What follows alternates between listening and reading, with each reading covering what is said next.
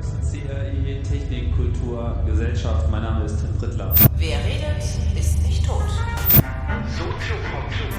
Ja, hallo, herzlich willkommen zum Erscheinungsraum. Zeit. Herzlich willkommen zur vierten Folge bei Mooncore. Dazu heiße ich herzlich willkommen, Herrn Rechtsanwalt Thomas Schwenke. Guten Tag. Guten Morgen, Tim. Sendungsbewusstsein. Sendungsbewusstsein.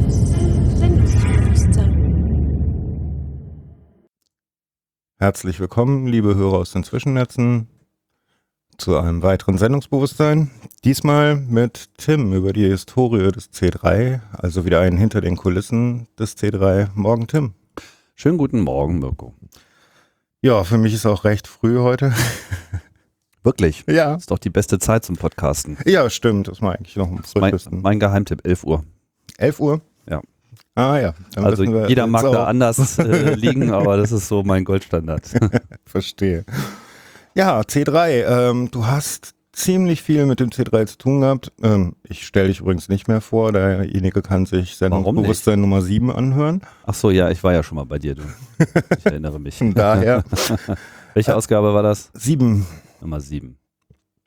Und ähm, ja, wir wollen heute über den Chaos Communication Congress, respektive die Chaos Communication Camps reden. Und du hast ja ziemlich viel mit zu tun gehabt, oder? Ja, das stimmt. Das ist in der Tat eins, äh, ein äh, prägender Teil meines Lebens geworden. Wann bist du denn dazugestoßen? Zu was genau? Also fangen wir mal mit dem Club an. Ja. Da warst du schon vorher, oder? Ja, naja, gut. Also sagen wir mal so, in, in Hackerkreisen, also so in unserer äh, Zunft, mh, da bin ich relativ früh dazu gestoßen. Das muss ähm, 83, Ende 83, äh, die Zeit muss das irgendwie gewesen sein. Damals habe ich noch in Hannover gewohnt.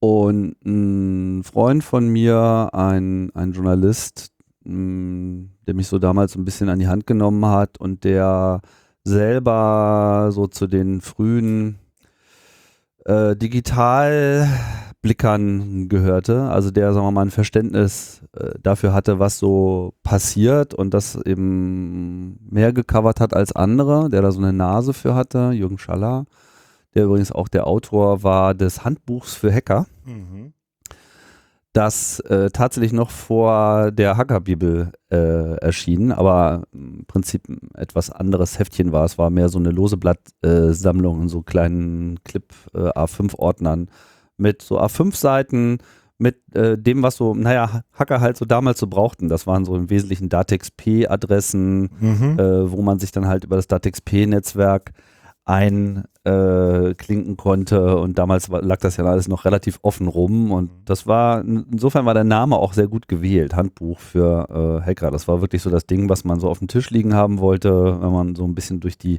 frühen Datennetze ziehen wollte.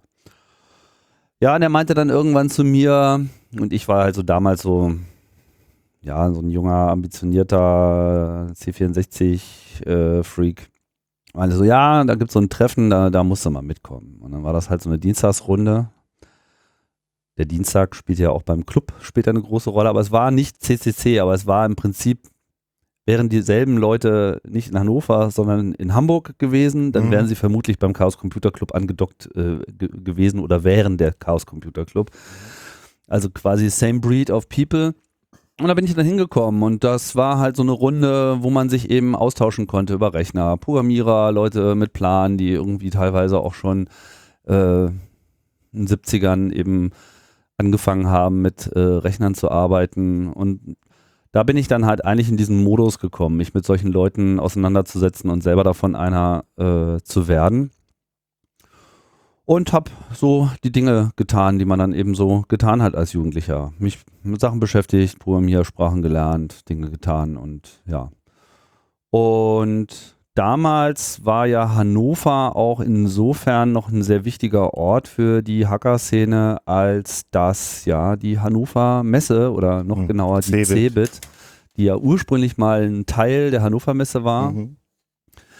Eben dort einmal im Jahr stattfand und in Abwesenheit von Internet und klickbaren Webseiten war das natürlich der einzige Ort, wo man so ein bisschen näher rankam an die großen Unternehmen, die halt eben Computer herstellten und dementsprechend waren dann da halt immer alle. Mhm. Da war dann halt auch natürlich die Leute, die sich eben schon damals äh, als CCC verstanden und über die Jahre äh, lernte ich dann ähm, dort eben auch Leute aus dem Club kennen. Föbot, so diese Mhm. ganzen Zirkel, alle äh, trafen sich dann eigentlich dort. Äh, was dann dazu führte, dass ich ähm, 92 nach Hamburg ging für ein Projekt Mhm. was auch von Leuten aus dem Club initiiert wurden, vor allem äh, Steffen Verneri, die Villa, Mhm. ähm, so ein Projekt, Sendungsbewusstsein so, 7. habe ich schon mal drüber geredet, genau, er war, weiß gar nicht, was ich jetzt schon alles erzählt habe, wie auch immer, dadurch bin ich so ein bisschen in Kontakt gekommen, war dann in Hamburg und bin dann eben so auch relativ nah an diese Clubkreise angedockt, habe aber da schon noch, noch, noch eine gewisse Distanz äh, gehalten. Was halt so ein bisschen daran lag, dass ich ähm, mich, sagen wir mal, mit Dingen beschäftigt habe in der Computerwelt, die jetzt äh, im Club noch nicht so ganz en vogue waren. Also, also Mhm. Mac und sowas. Mhm. das ist ja heute noch ein Na. Streitpunkt. Trotzdem, also da habe ich, sagen wir mal, schon so ein bisschen den Club äh, äh, kennengelernt, war aber noch so ein bisschen auf Distanz, kann gar nicht so richtig genau erklären, warum. Ich hatte halt auch noch andere Interessen. Und ähm, erst als ich dann 95 nach Berlin weiterzog, wurde das dann halt ein bisschen extremer, weil ich dann halt mehr oder weniger direkt in so einen Laden reingekommen bin, wo der ganze künftige CCC Berlin halt abhing und dann bin ich da irgendwie eingemeindet worden und dann war ich irgendwie dabei. Und da kam dann halt auch irgendwann mal ähm, der Kongress für mich etwas konkreter zur Sprache, wobei ich aber tatsächlich, wenn ich mich richtig erinnere, ich war auch auf dem ersten Chaos Communication Kongress 84. Aber nur so als so Tagesbesucher. Weil ich dann halt mit meinem Freund da hingefahren bin, der meinte, hier komm, die machen da irgendwie so ein Mhm. Event, lass mal gucken. Und dann bin ich dann halt so einen verlängerten Nachmittag da äh, rumgegondelt im Eidelstädter Bürgerhaus in Hamburg und habe mir das Treiben äh, angeschaut. Ja, und so bekam ich halt so mit der Zeit äh, immer mehr Nähe. Aber wie gesagt, es sollte dann halt noch zehn Jahre dauern, bis ich da wirklich was mit zu tun hatte. Also von dem C31 bis zum C310 hast du nichts davon mitgekriegt. Na, ich das alles noch so genau wüsste. Also ich glaube, dass ich so von 84 bis 92, es kann sein, dass ich noch mal ein oder zwei besucht habe, aber ich war äh, auf jeden Fall nicht bei allen dabei. Äh, nachdem ich dann in Hamburg war, war ich halt auch immer da. Also im Prinzip, glaube ich, war ich 92, das ist dann der, was, 8., 9., Mhm. irgendwie Kongress, war ich da immer mehr oder weniger so als normaler Teilnehmer, habe mir das Treiben irgendwie gegeben und ja, für mich persönlich so meine äh, Kenntnisse daraus gezogen, aber war noch weit davon entfernt, in irgendeiner Form da ähm, ja, mehr so Teil eines inneren Kerns zu sein. Mhm. Machen wir doch mal kurz die Station des äh, C3s, wo, wo der bisher war. Also erstmal in Hamburg im Eidelstädter. Eidelstädter Bürgerhaus, genau. Und das ist, wie der Name schon nahelegt, ein Bürgerhaus. Ne? Also so ein, so, ein, so ein Ort, so ein Haus mit ein paar äh, Räumen.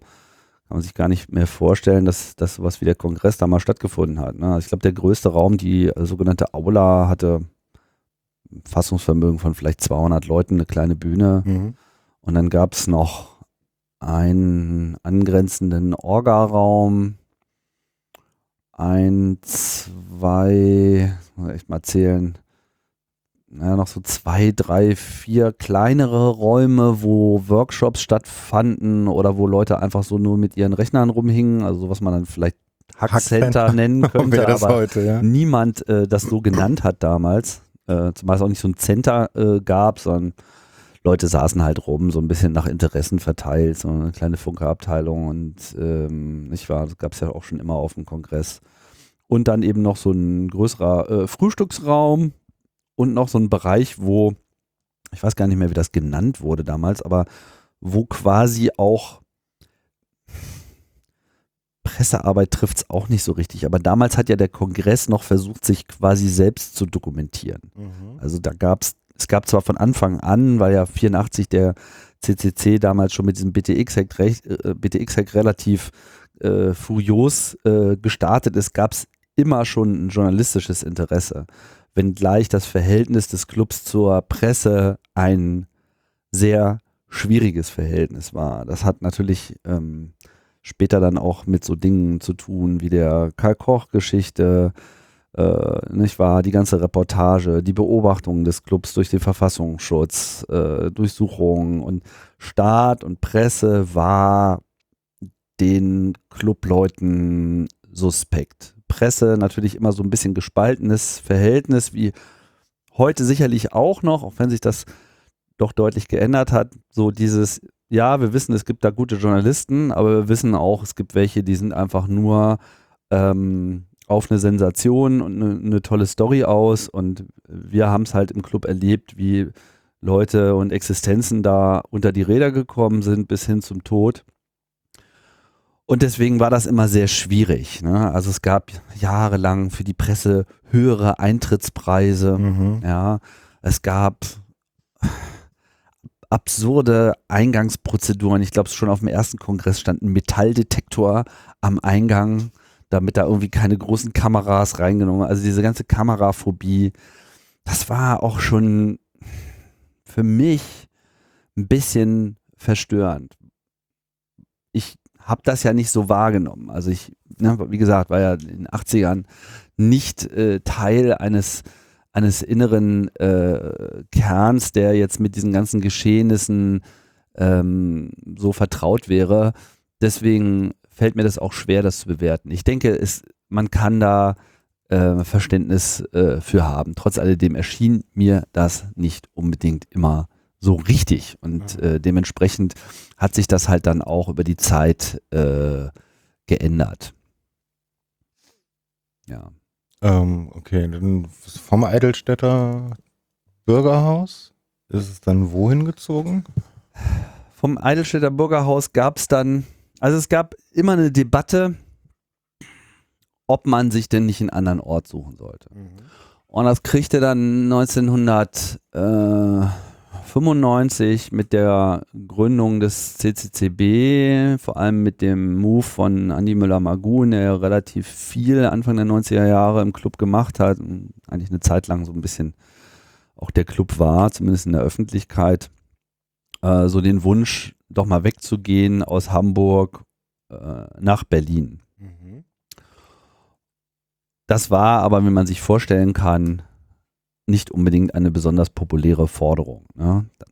War ja schon immer in Hamburg. In Hamburg hat der Club seinen Sitz. Warum? Ach, und dann dieses blöde Berlin. Und dann gibt es ja ohnehin immer schon diesen Hamburg-Berlin-Battle. und ähm, dementsprechend wurde dann 94, Ende 94, mal ein Versuch gestartet. Und da ist dann der Club äh, oder der Kongress ist dann in das Bikini-Haus in Berlin, also direkt am Breitscheidplatz im Oh. Zentrum des Westens äh, gegangen. Das war so ein Experiment. Das Bikini-Haus ist ja mittlerweile komplett neu gebaut worden und so eine Shopping-Mall Mhm. äh, geworden. Damals war das im Prinzip einfach so ein Büroraum, wo aber immer größere Flächen leer standen. Und auf diesen leerstehenden Flächen wurde dann halt mal der Kongress probiert. Das ist weitgehend gescheitert, kann man sagen. Also danach war allen klar, hm, nee, ja, hm, das ist es jetzt nicht gewesen. So, Mhm. und damit war dann das Berlin-Experiment erstmal wieder gescheitert, sodass dann 95, 96, 97 ähm, man wieder sich im Eidelstädter Bürgerhaus äh, fand und halt Business as usual äh, gemacht hat. Hat man damals schon das Problem gehabt, dass es zu viele Leute hin wollten? Nee, erstmal noch gar nicht, weil, also vielleicht mal Dimension. Also ich glaube, es gibt keine gesicherten Teilnehmerzahlen oder zumindest ich kenne die nicht. Aber wenn ich jetzt mal so schätzen würde, dürfte der Kongress sich in den 80er Jahren immer so mit 200, 300 Leuten, vielleicht 400 Leuten über die Tage verteilt äh, rumgeschlagen haben. Damals war der Kongress auch nur drei Tage, ursprünglich sogar nur zwei Tage lang. Mhm, Ich, Wochenende, weiß, ne? ich weiß gar nicht, wann äh, wir auf die drei Tage gegangen sind. Ähm, gute Frage, das finde ich jetzt noch nicht mal mehr in der Wikipedia. Aber ich glaube, zu dem Zeitpunkt war der Kongress schon drei Tage lang. Bin ich ein bisschen auf dünnem Eis hier. Naja, und dann 95, 96, ich meine, weiß sicherlich selber, was dann passiert ist. Auf einmal war halt Internet da, das Web war da, der Hype war da, Hacker waren auf einmal cool. Mhm. Dann kam das Jahr 2000, die Zukunft, so äh, Aufbruch, alles digitalisierte sich, Homecomputer waren for the masses, PCs waren äh, überall, während halt in den 80er Jahren der Computer irgendwie zwar so ein bisschen das Symbol der Zukunft war, aber definitiv nicht die Realität der Gegenwart, änderte sich das halt in den 90ern quasi stündlich. Und von Monat zu Monat wurde der Wahn immer größer und Cyberspace und äh, Mhm. auf einmal bekam das alles so Nimbus äh, in der Öffentlichkeit und in der kulturellen Wahrnehmung des Computers und der Netze dann äh, begleitet natürlich dann auch eben so durch so Filme, äh, ne, Hackers, Hackers. und äh, andere Wargames. All das spielte dann halt so ein bisschen mit rein und man spürte dann so richtig, wie auf einmal das Hacker-Ding für Jugendliche auf eine neue Art und Weise interessant wurde. Es war auf einmal cool. Es war halt auf einmal interessant. Äh, man, man war, wenn man, wenn man vorher so ein bisschen der verlachte Nerd war in der Schule, waren dann die Leute, die halt schon irgendwie einen Computer zu Hause, das waren dann auf einmal die coolen Kids und so. Ne? Und dich kommen sie alle an und wollen Genau. was von einem wissen. Wobei ich jetzt nicht sagen würde, dass jetzt auf dem Kongress die Leute landeten, die jetzt irgendwie jetzt nur in so einem Hipster, ich bin der Geilste. Die gab es natürlich auch. Mhm. Aber natürlich zog das halt auch Leute ran, die einfach potenziell Vollnerds waren. Mhm. Die dann auf einmal die Möglichkeit hatten, die einen Rechner bekamen und vielleicht nicht irgendwie Gartenbau studiert haben, sondern erkannt haben, dass irgendwie die Informatik für sie interessanter ist oder was auch immer. Und die kamen dann halt äh, und schauten sich den Kongress an. Und dann wurden es halt irgendwie immer mehr und dann wurden es immer, immer mehr. Und ich weiß noch, dass dann 97 brachen dann irgendwie alle Dämme. Also auf einmal so, ich glaube, der Schritt von 96 auf 97 war ganz stark davon geprägt. Auf einmal kamen sie alle. Und dann ist ja auch der Kongress immer gleich nach Weihnachten. Und man merkt es immer schon, sowieso dann alle so ihre frisch äh, geschenkten Mhm. PCs unter Weihnachtsbaum abräumten und dann so, Mama, ich äh, muss mal zum. Kongress so. Äh, und dann hatten wir wirklich diese absurde Situation, dass in diesen Fluren des Eidelstädter Bürgerhauses die Leute wirklich mit ihren ausgepackten PCs mit großen CRT-Monitoren auf dem Boden im Flur saßen, weil einfach kein Platz mehr da war. Oh, ja? Es war einfach alles voll und allen im Club war irgendwie klar, ähm, So geht's nicht weiter. So geht's nicht weiter. Also es war einfach, äh, 96 konnte man das noch ignorieren, aber 97 war einfach die Disku, also jeder wusste, it's over with Eidelstädter Bürgerhaus. Wir müssen unbedingt was anderes finden. Und für mich persönlich war der Kongress insofern auch äh, was Besonderes, als ich mich dann halt 96 dann in Berlin durch diese äh, Eingemeindung sozusagen meiner selbst, so, ja, du bist jetzt hier, hängst jetzt hier immer rum, also bist du auch im CCC, so Mhm. war so ein bisschen die Ansage, ich so, Mhm. okay, alles klar, ich bin nie eingetreten oder so. Ich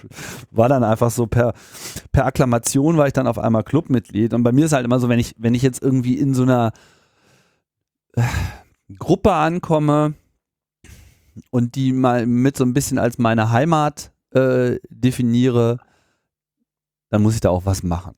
Und Ja, nichts tun geht nicht. Ne? ja, nichts tun geht nicht. Und für mich war dann irgendwie auch sofort klar, dass der Kongress für mich das interessanteste Ding war. Weil ich, ich mochte immer Veranstaltungen, habe immer gerne Partys organisiert und wenn es nur mein eigener Geburtstag war, ich mochte dieses Zelebrieren, dieses, dieses äh, etwas auf so einen Moment hin planen und, und, und, und tun und dann auch so diese dieses Glück in, in den Gesichtern der Leute, wenn, wenn, wenn es gut funktioniert hat, so, ne, diese Dankbarkeit, das hat mir persönlich halt so, ein, äh, so, eine, so eine Befriedigung gegeben, dass mir gesagt habe, jetzt, jetzt mache ich damit. Und dann war ich so 97 schon so ein bisschen auf so einem Assistentenlevel äh, angekommen, weil Kongress wurde durch extrem wenig Leute wirklich vorbereitet. Das war irgendwie so an die zwei, drei Leute äh, vor Ort noch und äh, einer kümmerte sich ums Programm, dann haben irgendwie die Räume klar gemacht und dann wurden halt Zeug angeschleppt. Das war ja in seiner ganzen Dimension ne? war das ja halt einfach nichts Besonderes. Ja, da war ja schon ein Beamer irgendwie in der Aula war ja schon äh, eine außergewöhnliche Infrastruktur, ja, wo da wahrscheinlich jahrelang noch irgendwie mit äh, Folien-Overhead-Projektor gearbeitet wurde.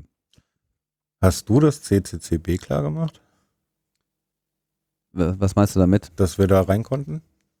CCCB, Äh, Sche- das BCC. äh, BCC. Ja, Entschuldigung. es es- Das ist ja schon der übernächste Schritt, Ach so. weil die nächste Location war ja noch nicht das BCC, sondern ging es ja erstmal ins Haus am Kölnischen Park. Ah. Naja, und dann kam halt genau diese Debatte. Ähm, wo gehen wir jetzt hin? Was machen wir jetzt? Und dann sind die Hamburger waren natürlich dann erstmal am Zug, weil die wussten, okay, also da geht's nicht mehr. Und wenn wir den Kongress in Hamburg halten wollen, natürlich hing so der Dämon Berlin so im Raum, weil wir hatten es ja schon einmal probiert. Der Wunsch einiger war schon immer sehr klar, dass man dann doch mal vielleicht auch sowas erwägen sollte. Nur war die Drucksituation nicht da, weil das Adelstädter Bürgerhaus kannte man, funktionierte, war halt immer so. Und jetzt war halt klar, die Location ist es auf jeden Fall nicht mehr. Mhm. Und dann begann so eine Suche, die an Intensität sicherlich ähm, hätte noch ausgebaut werden können. Und das Einzige, was dann als Vorschlag kam, war so eine Diskothek in Hamburg, in der Gaststraße. Und da ich halt vorher die Jahre in, in Hamburg ge gewohnt hatte, kannte ich halt sowohl die Hamburger Truppe noch ganz gut, als auch die Stadt ganz gut.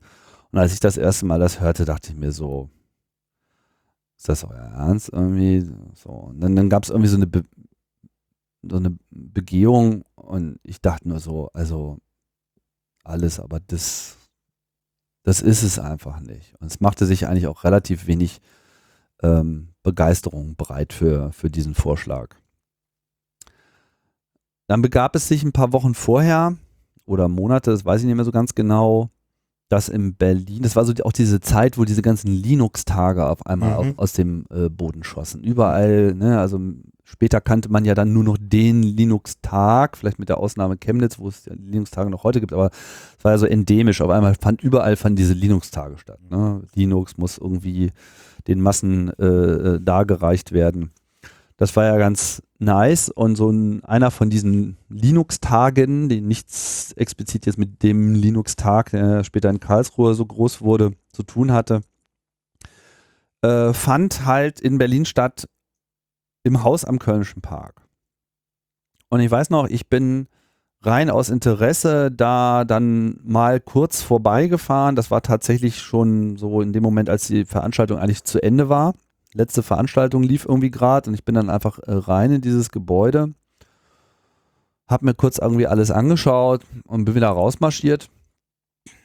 Und als dann eben diese Debatte kam und dann irgendwie, ja, hier, wir haben nur diese Disco und sonst nix, dachte ich mir so, du warst doch in diesem Haus irgendwie. Das, und, und, als ich so anders darüber nachdachte, so unter diesem Aspekt mit der Kongress braucht einen Ort, bin ich dann nochmal hingegangen habe das nochmal genauer angeschaut, bin da so durch die Räume getigert. Das war so offenes Haus, wie das bei solchen Konferenzgebäuden oft ist, ne, dass man da mehr oder weniger einfach so reinmarschieren kann. Habe mich so ein bisschen umgeschaut, war jetzt nicht unbedingt alles offen. Wurde noch im Flur dann von einer Mitarbeiterin äh, des Hauses angesprochen, ja, was denn, was denn hier so, ob, ich irgendwie, ob sie mir helfen könnte. Mhm. Da ich so, ja, hm, CCC, brauche einen Ort. Sieht hier eigentlich ganz interessant aus. Hab mir noch ein paar Räume äh, angeschaut, die ich noch gar nicht kannte. Und irgendwie war mir klar, ist zwar ganz schön groß, Mhm. so, aber eigentlich ist alles da, was wir brauchen. Ein riesiger Saal, wo man da so auf Plüsch, orangenen Plüschsissen äh, setzen konnte, ja, mit einer großen Bühne, alles sah total großartig aus, Ausklappbrettchen an jedem Sitz. Und der Luxus verwunderte auch nicht, weil es handelte sich halt um die ehemalige Parteischule der SED. okay. Ja. Was natürlich nochmal so einen besonderen Reiz ausmachte. Naja, und dann habe ich gesagt, okay, dann, dann sollten wir uns mal äh, unterhalten. Und dann kam es relativ schnell auch zum Termin mit der Geschäftsführung. Und das werde ich nie vergessen. Bin da hingegangen, habe gesagt, also ja, dann saßen wir halt so beisammen, Geschäftsführer und so. Und dann war irgendwie auch relativ klar, worum es ging. Und bevor ich irgendwie groß irgendwie was sagen konnte, kriegte ich so die Ansage so, also Tim, wir wissen, wer der CCC ist. So, wir wollen euch hier haben. okay. Macht euch keine Sorgen. Geld spielt keine Rolle. Wir kriegen das hin. Äh, äh, äh, wie hast du reagiert in dem Moment? Ich dachte so, ähm. Kinnlade, oder? Ja, ich wusste auf jeden Fall, wow, okay, wir sind hier auf jeden Fall nicht irgendwo, sondern ich bin irgendwie durch Zufall auf Leute gestoßen, die verstanden haben oder zumindest eine gute Ahnung davon hatten, was wir wohl sind. Mhm. Weil das ist gar nicht so einfach, das zu erklären. Das habe ich dann über die Jahre immer wieder, wenn es darum ging, neue Location und äh, Leuten klar machen, was da eigentlich jetzt potenziell auf sie zukommt mit uns und diesem Event. Ähm, das ist nicht immer so einfach. Das ist mittlerweile einfacher geworden, weil der Ruf uns mittlerweile vorauseilt. Aber davon war natürlich damals noch nichts äh, zu spüren. Nichtsdestotrotz muss man sich klar machen, dass natürlich äh, klar machen, dass auch in der Zeit schon der CCC in bestimmten Teilen dieser Gesellschaft sehr wohl bekannt war. Nicht Posttag. Jeder- So aber die ganzen Hacks, diese ganze Coverage über die Jahre, die Bedeutung, der, ne, dieses Hacker-Bild und, und das, dass es da eben so eine Gruppe gab, die sich äh, verantwortlich äh, mit diesen Themen beschäftigte und, und, und ja auch immer wieder äh, Position bezogen hat, durch diese ganzen Hacks auch immer wieder in der Öffentlichkeit äh, stand, all das äh, und dabei ja auch mal eine Botschaft gemacht hat, die nicht so wie, hier sind jetzt die coolen Dudes, die irgendwie äh, alles aufmachen können, sondern das halt immer die Story war, hör mal, wir haben uns das mal genauer angeschaut, da gibt es ein Problem, wir dokumentieren das mal. Äh, ach, by the way, wir, wir machen das nicht nur irgendwie, sondern wir, wir haben hier auch noch einen lustigen Hack, der irgendwie einen gewissen Entertainment-Value äh, hat und wir haben auch einen Modus gefunden über die Jahre, wie wir das irgendwie so in die Medien reingeschubst bekommen, dass alle einfach immer auch so einen Lacher äh, am Start haben. Das hat sicherlich sehr, sehr geholfen. Trotzdem war dann, war ich so schon ein bisschen überrascht und merkte dann eigentlich erst später, was da eigentlich alles zusammenkam. Weil natürlich die Betreiber von diesem Haus, die halt auch erstmal auf dieser Wendesituation surften, weil sie halt die Räumlichkeiten übernommen haben zur Wende, damit natürlich so eine Fortbestandsklausel äh, aktivieren konnten. Sonst hätte, wenn diese Räumlichkeiten hätten jetzt dem, dem westdeutschen Konferenzveranstaltungsorte Gesetzgebung nicht ohne weiteres entsprochen, aber dadurch, dass es ja vorher schon dort Konferenzen gab, gab es quasi die weitere Betriebserlaubnis für, äh, ne, äh, für, für Veranstaltungen aller Art. Und der Mindset äh, in der Geschäftsführung war halt irgendwie klar. Ja, das war so, äh, wir machen jetzt hier gesellschaftlichen Aufbruch im Osten und nicht alles im Westen mag geil sein, aber es gibt da auch Leute, die surfen irgendwie auf unserer Welle. Und offenbar wurden wir so wahrgenommen als ein Teil, der eben nicht Scheiße erzählt und nicht irgendwie alle übers Ohr haut, sondern ne, wir haben irgendwie eine klare Botschaft und wir haben irgendwie einen Auftrag und wir, wir, wir ziehen das durch, wir haben unseren eigenen Stil.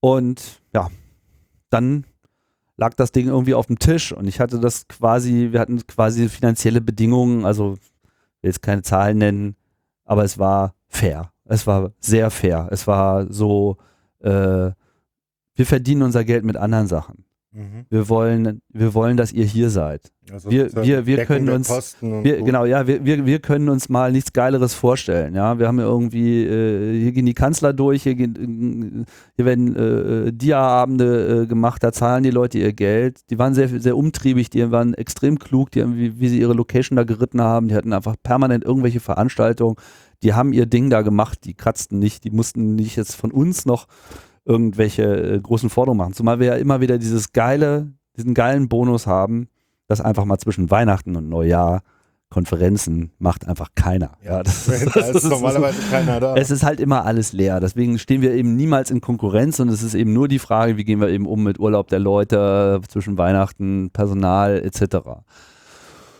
Ja.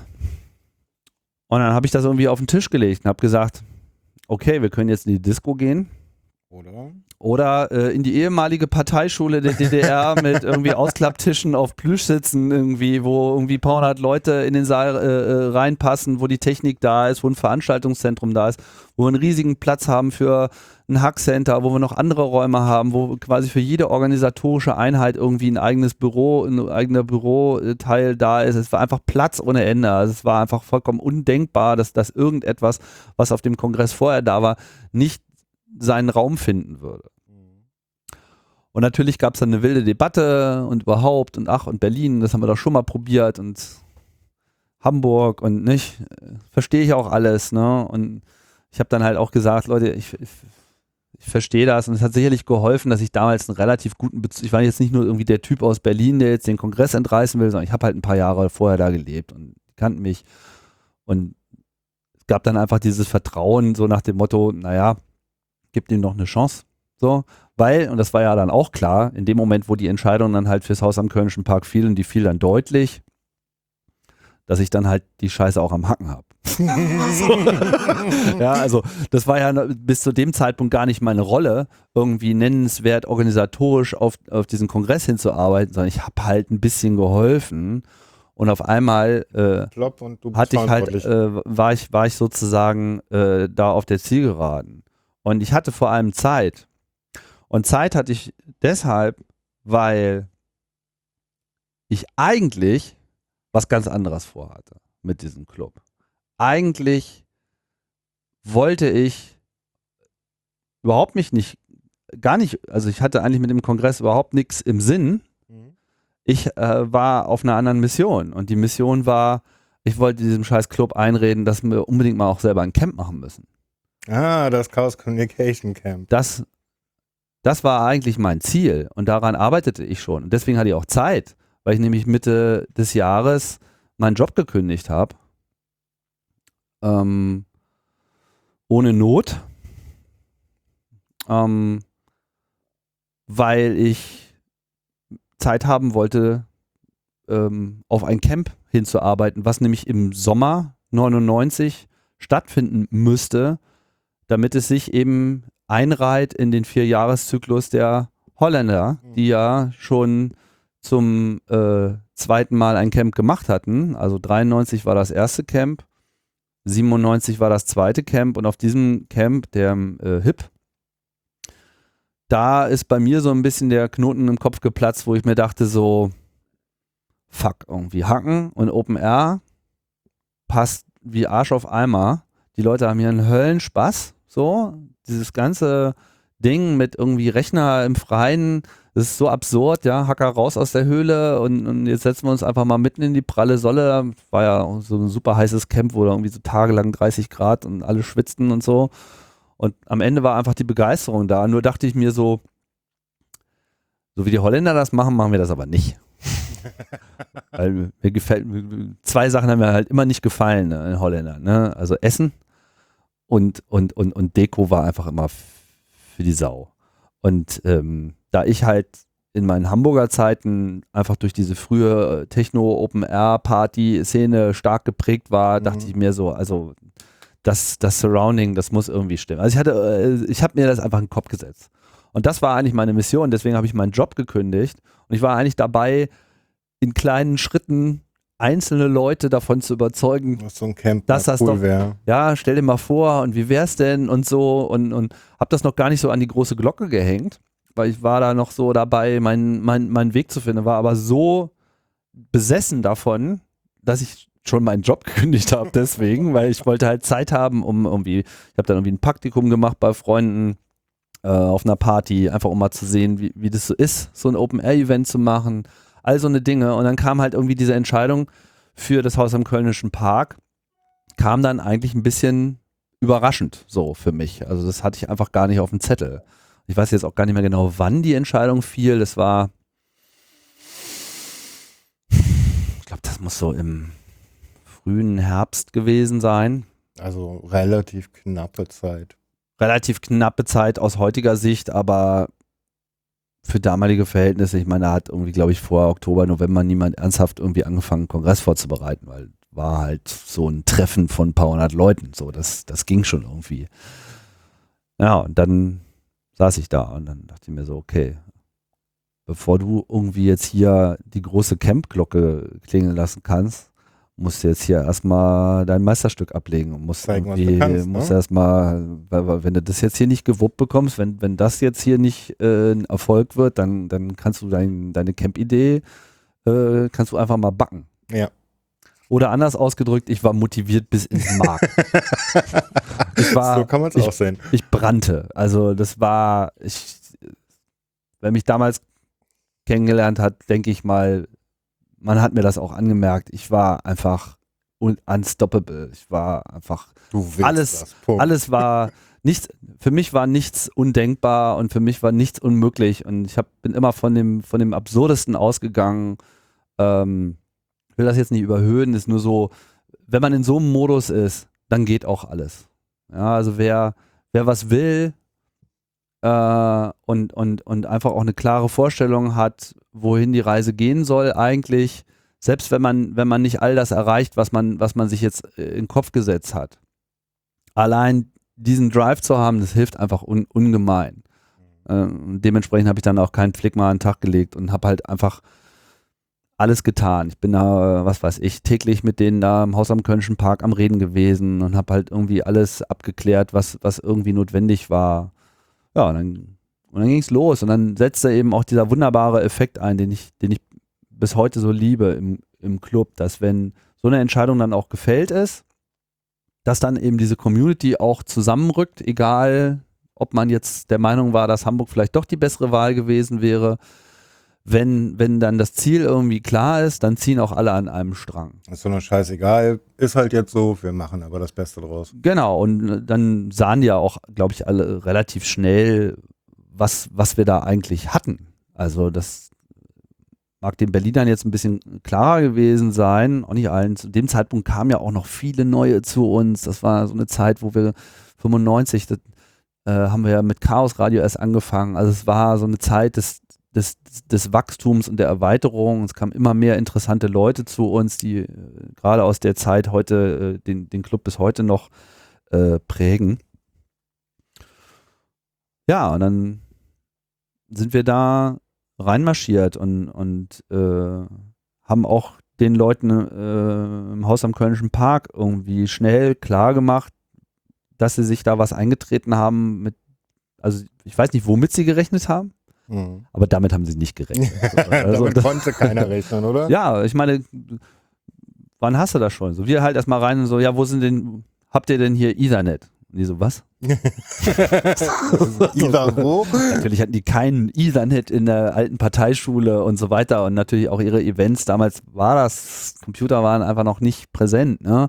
Die hatten sowas nicht. Und dann sind wir dann halt irgendwie einen Monat vor Kongressbeginn, sind wir da irgendwie durch die Zwischenebenen gerobbt. Also diese Ihr habt Zwischen ihnen Decken. Ethernet verlegt. wir haben in diesem Haus erstmalig Ethernet-Kabel verlegt und haben quasi alle Räume miteinander äh, vernetzt. Mhm. An so einem Nachmittag, Abend so, äh, alle Attacke irgendwie halt mit langen Kabeltrommeln und haben dann einfach erstmal eine Ethernet-Infrastruktur da reingeballert, weil ohne war natürlich an einen ein, ein Netzbetrieb nicht äh, zu denken und das war zu der Zeitpunkt, zu dem Zeitpunkt war das, sagen wir mal, auch schon so das Ziel. Also das war klar, das war, sagen wir mal, Eidelstädter Bürgerhaus hat nie besonders durch Infrastruktur geglänzt. Man hat halt so das genommen, was da war und auch Ethernet und so weiter. Ich meine, das sind alles, wir reden jetzt hier von der Zeit, wo das alles erst so richtig neu war. wichtig wurde. Ja, neu, also gut, Ethernet gibt es ja nun auch schon lange, aber sagen wir mal so, dass, dass man so bei Default sagte, alles muss am Netz sein, am Internet sein, das kam dann halt erst so 95, 96 erst richtig hoch und dann eben mit dem Kongress 98 jetzt im Haus am Kölnischen Park, dem 15. Kongress, der aber noch nicht 15C3 hieß, sondern 15. Chaos Communication Kongress, äh, All Rights Reversed. All Rights Reverse. Das war das Motto. Finde ich auch immer noch eins der besten. Sehr geil. Mhm. Ähm, haben wir einfach erstmal Infrastruktur gebaut. Was übrigens Haus am Kölnischen Park nicht nur extrem beeindruckend fand, Mhm. sondern, und das mochte ich immer schon an der Truppe, die haben sich so unser Treiben angeschaut und so, aha, Ethernet ist wichtig, sagt der CCC. Na dann macht mal. Zwei Jahre später haben die eine eigene Unterfirma gegründet, die sich mit Vernetzung von Konferenzorten beschäftigt hat. Verstehst du? So dem Level. Also die haben extrem von uns gelernt, die haben sehr gut zugeschaut äh, und uns zugehört, auch weil wir das ja auch klar argumentieren konnten. Ich meine, heute aus heutiger Perspektive selbstverständlich Ja. braucht man eine Internetinfrastruktur. ja? Ein Kabel und Nur, man aber kann das alles war halt, das war halt neu, ne? Und dass sie denen halt das irgendwie so klar gemacht haben und die das halt auch gesehen haben, wie wir das gemacht haben, nur so auf eigene Kosten da irgendwie das Zeug reingeschmissen. Oder ich glaube, die haben sogar, ich weiß nicht, ich glaube, die haben sogar, Also ich habe die glaub, Geschichte die- gehört, die Kabel haben die sie haben, bezahlt. genau, die haben, glaube ich, die Kabel sogar bezahlt, genau, Genau. weil, weil das ja danach so. da lag und die das benutzen konnten, Ja. aber das, das haben die schon verstanden. Genau, die haben die Kabel bezahlt und wir haben sie verlegt. Das heißt, sie haben quasi für null Kosten sich eine Ethernet-Infrastruktur Im Endeffekt bauen so, lassen. Ja. guter Deal. Ja, und dann fing der Kongress an. Und ich weiß noch so, am ersten Tag kam dann auf einmal jemand in die Projektleitung rein und meinte so, das glaubst du nicht. Da ist irgendwie eine kilometerlange Schlange draußen. Ich so, was, wie, was, wo? Und Kasse war natürlich etwas, was zu dem damaligen Zeitpunkt noch null, also wo wir nicht viel Kopf dran versch ver verwendet haben. Mhm. So, ja, man hatte so Badges und es gab verschiedene Preise und das wurde dann irgendwie an der Theke schon irgendwie gemacht. Und mit dem Ansturm, den wir halt so in Hamburg hatten, ging das immer schon irgendwie. So. Und auf einmal bin ich irgendwie rausgerannt und dachte, ich werde nie wieder, weil dann ging halt wirklich die Schlange da einmal um den Block. Und wir, wir waren natürlich organisatorisch überhaupt nicht darauf vorbereitet, irgendwie so einen Ansturm zu verkraften, aber wir hatten ja auch keine Ahnung, wie viele Leute kommen würden. Mhm. Wie gesagt, ein Jahr vorher waren da vielleicht 600 Leute, Mhm. 500, 600 Leute, also keine Ahnung, wie genau die Zahl war. Am Ende kam halt zum 15C3 2300 Leute. What? Was? Das heißt, der Kongress hatte sich binnen eines Jahres vervierfacht Okay. in der Teilnehmerzahl. Ich dachte, der größte Anstieg wäre bisher gewesen zum BCC. Nein, das war der größte, das war die größte Expansion, die dieser Kongress bis heute erlebt hat. Das ist also wirklich um Faktor drei bis vier, wie gesagt, Mhm. genau, also ich, 2300 ist verbirgt, aber ich weiß nicht genau, wie viel es vorher waren, aber ich, gefühlt war es halt auch einfach alles viermal so groß. Krass. Wie habt ihr das, seid ihr damit umgegangen? Naja, weißt du, wie der Kongress ist? Das organisiert sich irgendwie äh, alles, alles von selbst. So, das waren ja auch alles, vor allem, man hat sich halt die Leute angeschaut und gesagt so, ja, das sind eigentlich die gleichen, die immer schon da waren, es sind nur mehr. Ja. So, ja. Wo kommen die her? Das war jetzt nicht so, dass da jetzt irgendwie so Touristen äh, auf einmal rumliefen und so, oh, lass mal Hacker angucken oder so. Die Angst gab es natürlich, aber die war vollkommen unbegründet.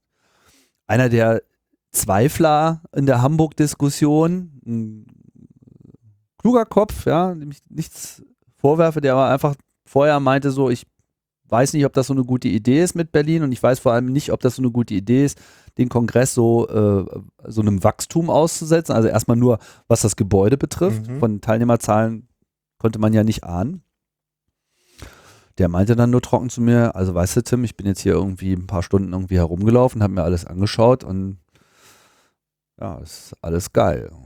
das ist Ist- dann ich habe das nichts, größte ich, Lob. ich, ha- ich hab nichts daran auszusetzen. So. Und ähm, habe das so zur Kenntnis genommen. Nicht als persönliches Lob, sondern als Umstandsbeschreibung. Äh, und ja, und es war auch so. Also, das war, dass der Kongress das brauchte. Genau zu diesem Zeitpunkt brauchten wir, wir mussten uns erweitern. Und das ist ein Effekt, den wir später noch mehrfach äh, hatten, in positiver wie in negativer Hinsicht, dass, dass man eben äh, auf solche Drucksituationen auch mit einem Öffnungsschritt antworten Mhm. muss. Und der hat eben dem Kongress extrem gut getan in dem Zusammenhang, in, in dem Moment. Und dementsprechend äh, funktionierte das dann eben auch alles so wunderbar. Also ihr wart ja jetzt plötzlich 2300 Leute beim ersten richtigen Kongress in Berlin sozusagen. Ja. Der funktioniert. Und äh, ja, das ist jetzt wirklich viel Organisation, die da abläuft. Na, es geht so. Also ich meine, was musste ich machen? Also vorher musste ich natürlich vor allem erstmal einen Schlachtplan entwerfen, wie mappt der Kongress, der alte, auf den neuen. Mhm. Was, machen, was packen wir wohin? Was brauchen wir an neuer Infrastruktur? Was brauchen wir auch an, an, an organisatorischen Gruppen? Was brauchen diese Gruppen für Informationen? Und das war eigentlich mein, mein Job, dass ich auf der einen Seite halt alle Fragen geklärt habe. Ich war also das Interface zum Haus am Kölnischen Park. Ich musste denen immer wieder erklären, was wir vorhaben, was wir machen, was wir brauchen, dass wir, dass wir da die passenden Ressourcen haben, dass die wussten, was auf sie zukommt und äh, dass, dass man halt im, im Club auch wusste, okay, wenn ich da hinkomme, dann muss ich dahin, muss ich mit der Gruppe arbeiten, gibt es die Mittel, die Ressourcen und so weiter. Und das hat auch im Wesentlichen alles ganz gut funktioniert. Und der entscheidende Moment für mich war dann, als ich, gab es da so vorne so ein, so ein Glaskasten, wo, wo das Haus quasi ihr Büro hatte, ne? so das Veranstalterbüro äh, oder das Organisationsbüro vom, vom Haus am Kölnischen Park. Und dann bin ich dann so, nachdem der erste Ansturm gelaufen ist, ich glaube so am späten Nachmittag des ersten Tages, hatte ich dann das erste Mal Zeit, da überhaupt erstmal wieder bei denen anzudocken, weil da war natürlich so viel anderes Gewusel, dass ich irgendwie gar keine äh, Möglichkeit hatte, mit denen zu kommunizieren. Bin dann da irgendwie so reinmarschiert. Wollte mal fragen, wie die das eigentlich so sehen, so gerade, ne? Und also, na, wie ist, meinte ich so, ne? Also, vier Frauen, das ganze Orga-Team, die ganze Veranstaltungsorganisation im Haus im Köln war alles Frauen, was ich großartig äh, fand, weil ich finde auch Frauen können das einfach viel besser. ja, also ist, äh, schon oft gemerkt, so Veranstaltungsorganisationen, da, da brauchst du einfach ein Nervenkostüm, das, das bringen Männer nicht. okay, sehr pauschal, aber. Ja, Mhm. die sind da einfach echt härter im Nehmen. Ja, die, vor allem haben die auch die, die Psychologie drauf. Die, die, die wissen, wer vor ihnen steht, wer, wer, wer Blödsinn redet und wer, weißt du? Und Männer, ich will das jetzt nicht zu weit ausführen, aber Stumpfi. das ist, da, da ist viel, da spielt sich mehr in ihnen selbst äh, äh, ab, aber diese ganze äh, psychologische Interaktion, die einfach erforderlich ist, um sowas dann zu wuppen, ist einfach dabei Frauen besser aufgehoben. So war zumindest meine Erfahrung. Und was die Truppe betraf, galt das nochmal insbesondere, weil die waren echt cool. Wie, war Wie cool die Reaktion? waren, habe ich dann erst in dem Moment gemerkt. Die gucken mich so an und meinen so, Tim, wir müssen uns beschweren. Und ich dachte, Oh Gott. Was kommt jetzt? was kommt jetzt? Ich weiß, worum sie so, so sich beschwert, worüber sie sich beschwert haben. Wir haben nichts zu tun, Genau. meinen sie. Das kennen wir nicht. Normalerweise laufen hier den ganzen Tag irgendwelche verstörte Leute rein, fragen nach irgendwelchen Beamern, die sie nie bestellt haben, irgendwie nach Dingen, die nie besprochen wurden und wollen irgendwie alles anders haben, als wir es irgendwie vororganisiert haben. Ja. Und hier laufen irgendwelche 15-Jährige rum, machen alles selber. Die Technik läuft. Ihr baut euch hier irgendwie ein eigenes Netzwerk. Wir haben nichts zu tun. Das kennen wir nicht. Schön. Wie, wir dürfen uns das einfach nur Und anschauen. ich dachte mir nur so, puh, ey. Boah. War ich schon ein bisschen stolz auf den Club. Aber das ist so eine grundsätzliche Erfahrung, die die Häuser mit uns machen, oder? Ja. Dass sie sich eigentlich gar nicht um viel kümmern müssen. Ja. Daran müssen die sich wirklich auch erst gewöhnen. Ne? Es vor allem, weil es dann- abgeben. Genau, dieses, dass, dass die wirklich an so einen Punkt kommen und das ging dann im Haus am Kölnischen Park, ich weiß nicht, glaub, da, da war das, glaube ich, mehr oder weniger von Anfang an so. Wir hatten, glaube ich, weiß jetzt nicht mehr so ganz genau, aber wir hatten äh, ohnehin, sagen wir mal, die Schlüsselgewalt über alles, wo wir ran mussten. Und da mögen auch, das ist ein bisschen zu lange her, als dass ich mich da jetzt noch im Detail dran erinnern kann, aber da ist sicherlich auch äh, der eine oder andere Generalschlüssel dabei gewesen. Ähm, und das ist halt so ein Ding, das machst du halt normalerweise nicht. Nee, gar nicht. Ja. Und das Vertrauen war aber schnell da, weil die halt merkten, erstens, wir halten uns an unsere Absprachen. Mhm. Alles, alles, was wir gesagt haben, was passiert, passiert. Mhm. Zweitens, die Dinge werden in der Regel in einem besseren Zustand hinterlassen, als sie vorgefunden wurden. Ja. Auch etwas typisch Dinge werden ja. aufgeräumt und, und, und, und, und Kabellagen, ja, danach gibt es eine Dokumentation, welche Dosen nicht funktionieren und so. Mhm. Das kennen die halt nicht. So, nee, von sowas, den ne? normalen Kunden auf keinen Fall. Und, und das haben die dann auch nochmal betont, ich weiß jetzt nicht mehr genau in welchen Worten, aber vor allem kommen halt alle wirklich auch extrem nett und freundlich rüber. Also es herrscht einen Umgang mit diesen Leuten, quasi den anderen, der von so einem Respekt äh, geprägt ist. Ja, klar, du hast immer mal so einen Looney, der irgendwie ne, freidreht und den man dann irgendwie mal äh, containen muss oder so, das hast du immer. Aber ähm, eigentlich war das ganze Verhalten vom, ähm, vom Club einfach von Dankbarkeit auch geprägt. Dass, dass man da so, ne, dass man merkte halt einfach mal, okay, man kriegt hier das Vertrauen, Mhm. ja, wir bauen hier einfach mal erstmal die Infrastruktur neu aus. Äh, und da wird dann eben auch sofort was äh, zurückgegeben. Wird irgendwie alles korrekt angesagt und, und, und, und, nicht. Also und weiß ja auch, und das ist ja auch so ein schönes Ding, äh, was ich schon immer so mochte an der Hackerkultur. Der gemeine Nerd interagiert ja mit seiner Umwelt so auf Protokollbasis. Ja, für uns ist das ja immer so ein bisschen, wir spielen Betriebssystem und äh, wenn, wenn, wenn, wenn so eine Interaktion mit einer anderen Entität auf so einem klaren Protokoll basiert, dann, dann, dann glüht der Nerd auf. Ja? Oh ja, du musst irgendwas mit einer Unterschrift gegenzeichnen und in eine Liste eintragen und, und äh, Schilder müssen aufgehangen werden, um ein bestimmtes Verhalten äh, zu dokumentieren und dieses Verhalten äh, ja, äh, muss dann umgesetzt werden. Das, äh, das ist ähm, ja, das ist so das Ding, was einfach äh, schon immer gut funktioniert hat. Mhm. Also bist du jetzt, das war jetzt der erste Kongress. Genau. Das heißt, so als ihr alles verlassen habt und so weiter, war der Laden sauberer als vorher, war neu dokumentiert, sie hatten ein neues Ethernet, also wart ihr im nächsten Jahr wahrscheinlich wieder da. So sieht's aus. Das war auch dann irgendwie noch, also es hat halt nicht lang gedauert. Äh, wie gesagt, schon dieses, dieses Gespräch da im Glaskasten äh, war dann halt irgendwie klar, dass, dass, dass, dass, dass wir sozusagen offiziell ineinander verknallt sind. Ja, also wir, wir fanden die cool, die fanden uns cool und äh, das äh, für, für die war der Event jetzt schon irgendwie Urlaubsplanung. So, das ist äh, Mhm. was war für die so ein mentaler äh, Punkt, wo sie dann quasi das Jahr auch abschließen können und sagen so, egal wie viel wir mit anderen Veranstaltungen zu durchleiden haben, Ende des Jahres Das ist kommt der eine Kongress richtig gute. und dann, dann, dann, ja, dann kann das, dann kann das neue Jahr auch äh, anfangen und, und so ist ja auch der Kongress für uns schon immer äh, gedacht, ne? dass man so einen Punkt setzt unter das Jahr und dann einfach da die, die, die Energien äh, wieder sammelt, um halt einfach wieder weiterzuziehen. Ja, und unterm Strich war der Kongress dann halt ein Erfolg und ähm,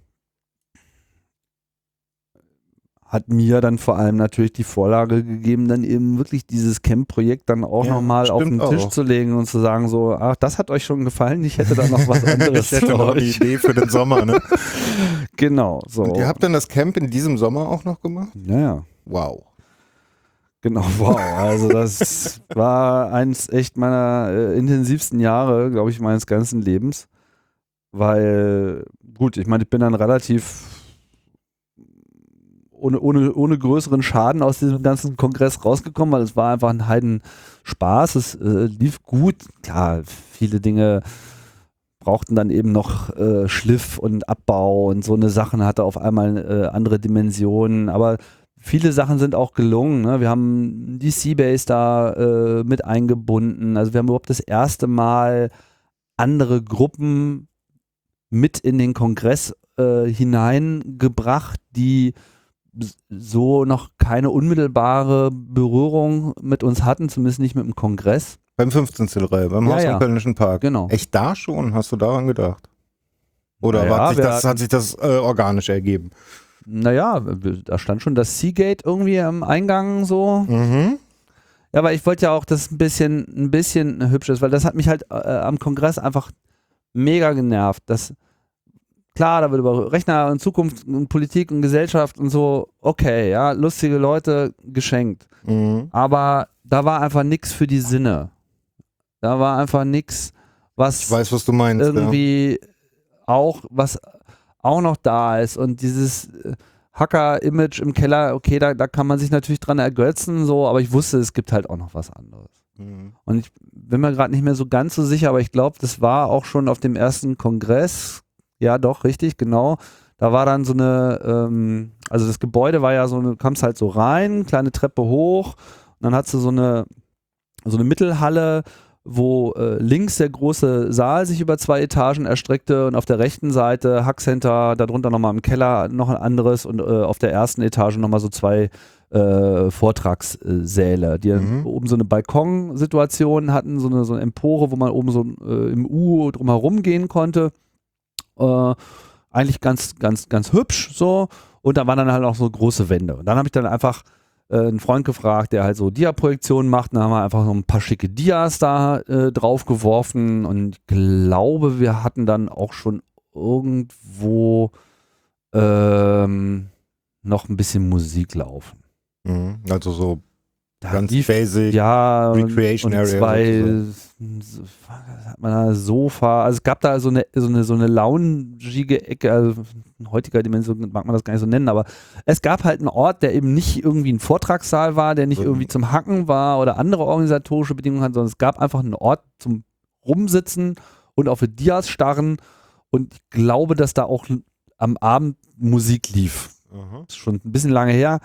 Und ich habe dann immer mal wieder, wenn ich so die Zeit hatte, Leute dabei beobachtet, wie sie quasi an dieser Installation vorbeiliefen. Und das war halt so ein, so ein, so ein bisschen wie wenn, was weiß ich, ein Kind das erste Mal den Mond sieht und so nach oben guckt und so, oh, Mond, weißt du, Mhm. Und so, oh, hübsche Bilder, so, hm, etwas, was keine unmittelbare Funktion hat und wo kein Bildschirm angeschlossen ist, so, Ist welche Funktion mag das hier so übernehmen? Und dann so merkte ich dann, wie so langsam so ratter, ratter, ratter, ach ja, äh, ja, hübsch machen ist ja eigentlich auch mal eine ganz geile Idee. Mhm. So, das hatte noch nicht so die Bedeutung oder so, aber so ein erster kleiner Schritt war halt gemacht. So, es war so ein kleiner Akzent, so ein Versuch. Und das haben wir dann halt beim Camp dann eben auf eine ganz andere Ebene gehoben. Mhm. Lass mich noch mal ganz kurz einhaken. Also die Kongresse waren immer schon davon geprägt, dass es dort Vorträge und sozusagen ein Hackcenter, wo man sich austauschen kann. Genau, wobei ich glaube, der, Hack, der Begriff Hackcenter, der wurde eigentlich mit dem Kongress überhaupt erst geboren. Mhm. Ich glaube, das war das erste Mal, wo man wirklich von sowas sprechen konnte. Und das Hackcenter war ja dann die quasi die ehemalige Bibliothek der Parteischule der SED. Was ich nochmal besonders geil So fand. So. Also ich meine, das ist mal so viel Ironie in, einem, Äh, in einer Veranstaltung. Das ist so äh, geil. da wurde vorher wurde so Markt gebüffelt und jetzt ja, Ja. Internet gelesen. So geil. Also hast du dann im äh, Sommer dann das Camp geschmissen. Wo war denn das? Das war dann bei Berlin, Altlandsberg, auf so einer, auf einem Pferdehof. Und muss ich sagen, da bin ich auch dem, dem Club dann auch echt sehr dankbar, weil es gab natürlich dann auch gegen die Idee natürlich große Vorbehalte. Ne? Man muss sich das einfach mal vorstellen. Ein Jahr vorher war quasi ein Event, wo dann auf einmal 600 Leute auftauchen, hat uns irgendwie komplett überrannt. Und dann kam irgendwie der Prittlaff her und meint so, ach ja, wie wär's denn, wenn wir jetzt irgendwie äh, eine Rieseninstallation auf eine Wiese setzen, das wird uns irgendwie eine Viertelmillion, Viertelmillion Mark äh, äh, kosten irgendwie. Vielleicht kommt ja auch jemand und bezahlt Eintritt, weißt du? Naja, okay, aber nach den Erfahrungen. Ja, aber wir waren nichts, wir, wir hatten bis zu dem Zeitpunkt im Club nichts, wo ein finanzielles Risiko existierte. Der, der Kongress war kein finanzielles Risiko. Und auch der Mhm. Kongress in Berlin war kein finanzielles Risiko, weil wir da eben nicht viel zahlen mussten. Das war, es, es wäre schon irgendwie gegangen, auch wenn nicht 2300 Leute gekommen wären. Er hätte auch Mhm. mit 1000 oder so, keine Ahnung, Mhm. irgendwie funktioniert. Und äh, das Camp war natürlich eine ganz andere Dimension wo du da eine Woche vorher irgendwie mit Lastern Zeug hinfahren musst, Stühle, Tische, Zelte aufbauen, wie Licht, Internet, Internet hin, ja, ne? also ne, äh, das, das war einfach eine, eine, eine Dimension und die Angst war irgendwie da. Aber ich glaube, dass dieser Kongress, der 15., hat vielen Leuten so ein bisschen Mut gemacht und so ein bisschen dieses so, ey, warum eigentlich nicht? Wir machen das jetzt einfach mal. Mhm. So. Und dann aber schon auch so, aber wir müssen natürlich irgendwie zusehen, dass der Verein nicht äh, unter die Räder kommt. Ja, Und deswegen wurde halt diese vereinseigene GmbH, klar. Die wurde damals schon gegründet. die wurde dann halt also der im, CCCV. genau, die CCCV, die wurde dann quasi im Februar äh, beschlossen und im Laufe des März, April irgendwann ge gegründet, um einfach das Geld, was halt benötigt wird, oder sagen wir mal das finanzielle Risiko, was halt äh, besteht mit den ganzen Investitionen. Wir haben dann, irgend- weiß gar nicht, wo wir die Kohle hergenommen haben, aber es gab so ein paar äh, Sponsoren, trifft es nicht so richtig, Leute, die geholfen haben, die Mhm. Geld hatten, die sagen, gesagt haben, hier, nimmt mal erstmal, macht mal. Und dann haben wir halt geplant und wie gesagt, das lief dann, glaube ich, auf so eine Viertelmillion an, an Umsatz äh, raus, also Mark, ja. Mhm. Für heutige Dimensionen des Kongresses irgendwie Portokasse, aber damals war das halt einfach jenseits von, von Gut und Böse. Und ähm, durch diese GmbH-Struktur hatten wir halt die Sicherheit, dass wenn jetzt irgendwie die ganze Sache floppt und, und, und ein dickes Minusgeschäft wurde, wa- was es auch wurde, aber nicht in dramatischen Dimensionen, sondern in Noch handelbaren moderat, ja. äh, Dimensionen, äh, konnte das halt einfach durch diese GmbH aufgefangen werden. Und im schlimmsten Fall wäre die halt einfach komplett für die Hunde gegangen und pleite gegangen und wäre weg und dann wäre aber der Verein noch da. Mhm. Ne? Dann wäre das halt eine Insolvenz gewesen und fertig. Mhm. Und äh, insofern hat das irgendwie funktioniert. Und dann hat dann in der Folge auch dieselbe Konstruktion auch den, den Kongress geschmissen. Das heißt, wir haben dann einfach diese Struktur des Camps, also die finanzielle, rechtliche Struktur aufrechterhalten und hat sich bis heute als, als sehr praktisch äh, erwiesen, weil du natürlich für so eine Veranstaltungsorganisation in dem Moment, wo du dann mehr, wo du Leute beauftragen musst, wo du Dinge bestellen musst, ne, da brauchst du einfach kurzfristige Entscheidungen, da musst du sagen, das machen wir jetzt und so. Da willst du nicht jedes Mal eine Mitgliederversammlung äh, berufen, um irgendwie darüber zu diskutieren, wie viel Quadratmeter Molton man sich jetzt vielleicht leisten. Naja, außerdem möchte man die Leute, die sich den ganzen, das ganze Jahr damit befassen, vielleicht auch bezahlen dafür, ne? Ja, gut, das war eher so ein Neben, also so richtig bezahlt Naja, wurde man da äh, nur im rechtlich erforderlichen Maße, sagen wir es Ja. mal so. Ne? Und äh, ansonsten hat sich nie einer äh, gesund gestohlen. Also ich auf jeden Fall nicht. Und das war für mich auch nicht wichtig. Also ich wollte jetzt nicht eine GmbH aufbauen, um dann irgendwie da äh, ne, Millionen zu machen, sondern das war für mich eher ein, Brauch-. Ein, ein brauchbarer Mittel äh, zum Zweck, den ich irgendwie okay fand und äh, wo ich dann halt äh, technisch betrachtet sozusagen auch Geschäftsführer war, ohne da jetzt irgendwie Business äh, zu betreiben. Ich Mhm. war halt einfach so ein, so, ein, so ein Container, wo ich irgendwie meinen Waren reinschmeißen konnte und viele haben halt geholfen und äh, es hat auch funktioniert dann. Ja. Und es war ja auch nicht eine, eine, eine Ein-Mann-Show, sondern viele sind ja dann irgendwie auch nach dem Kongress dann quasi äh, unterm Teppich hervorgekrochen und haben gesagt, okay, das, die Vision hat mir gefallen, so, äh, ich mache da jetzt mit. Ne? Allen voran äh, Papillon, der dann einfach über eine lange Zeit da meine äh, rechte Hand war und einfach äh, eine, Energie und eine, eine, eine, eine, ja, einfach eine Energie reingebracht hat und eine Schaffenskraft reingebracht hat. Und der Björn, der halt äh, das ganze finanzielle, gesellschaftliche gemacht hat, der da mal so eben in einem Monat mal die GmbH aus dem Boden gestampft hat, der sozusagen die ganzen Zahlen im Griff hatte, sodass ich halt mich einfach um das kümmern konnte, was ich am besten konnte, nämlich mir welche verrückten Sachen äh, einfallen zu lassen und so lange auf Leute einzureden, bis, Bis sie derselben, bis sie derselben Meinung waren. So. das, ist, das ist ja eigentlich das Einzige, was ich kann. Und ähm, ja, das, das konnte ich dann halt irgendwie tun. Mhm. Ja. Und so kam es dann halt äh, zum Camp. Okay, wie das Camp genau aussah und was da so weiter passiert ist, das machen wir dann mal in einer nächsten Folge, würde ich sagen. Im zweiten Teil. Ich denke mal, dieses hier wird zwei, dreiteilig vielleicht. Kann schon sein, ja. Das ist schon eine etwas längere Geschichte. Gibt da eine Menge zu Ich erzählen. hatte immer so eine Stunde ungefähr eingeplant pro Folge. Ja. Na gut, ich meine, der Kongress ging ja dann im Haus am Kölnischen Park auch noch weiter bis zum, Genau. bis zum 19. 19C3. Das kann man vielleicht noch sagen. Die Geburt des, also als wir dann den zweiten, das zweite Mal im Haus am Kölnischen Park waren, nach dem ersten Camp, da fiel uns ums Verrecken irgendwie kein Motto ein. Und Tom, der mir damals äh, viel hief, der auch guter Gestalter war, kam dann irgendwann und zeigte mir so einen Entwurf und da stand da einfach nur drauf 16C3. Und ich sah das und wusste, es könnte alle meine Ideen, die ich gerade auf dem Tisch aufgeschrieben habe, direkt in den. Papierkorb schmeißen. Das war so klar, dass das, dass, dass es das war. Das, Mhm. das war das Ding. Und keine Ahnung, ob ich in dem Moment auch Geld drauf gewettet hätte, dass es sich dann so verselbstständigen würde. Aber das, das war einfach der Knaller. Und äh, das war dann sozusagen ab dem 16. ist der C3 eigentlich erst zum C3 geworden. Also da kam es Ja. dann der Chaos Communications Congress, oder? Bitte? Da war es dann auch schon der Chaos der Communications Chaos Congress? Communication Congress hieß ja es schon vorher? immer. Hieß er schon immer, okay. Schon immer. Von Anfang Aber dieses, dieses, dass es daraus dieses C3 Dieses wurde. C3-Ding Aha. mit der Zahl und dem Zähler quasi, das, das ist dann, äh, dann äh, geboren worden und ja, dann können wir den zweiten Teil über Camp und C3 äh, machen. Genau, Viel zu erzählen. genau. Ja, ähm, wenn ihr diese Serie mögt, dann würde ich euch bitten, äh, bei iTunes mal ein kleines bisschen Rezensionen zu hinterlassen. Und sonst freuen wir uns auch über Kommentare. Dann hoffe ich, dass wir uns bald wiedersehen, Tim. Alles klar. Vielen Dank. Bis dann. Viel Spaß.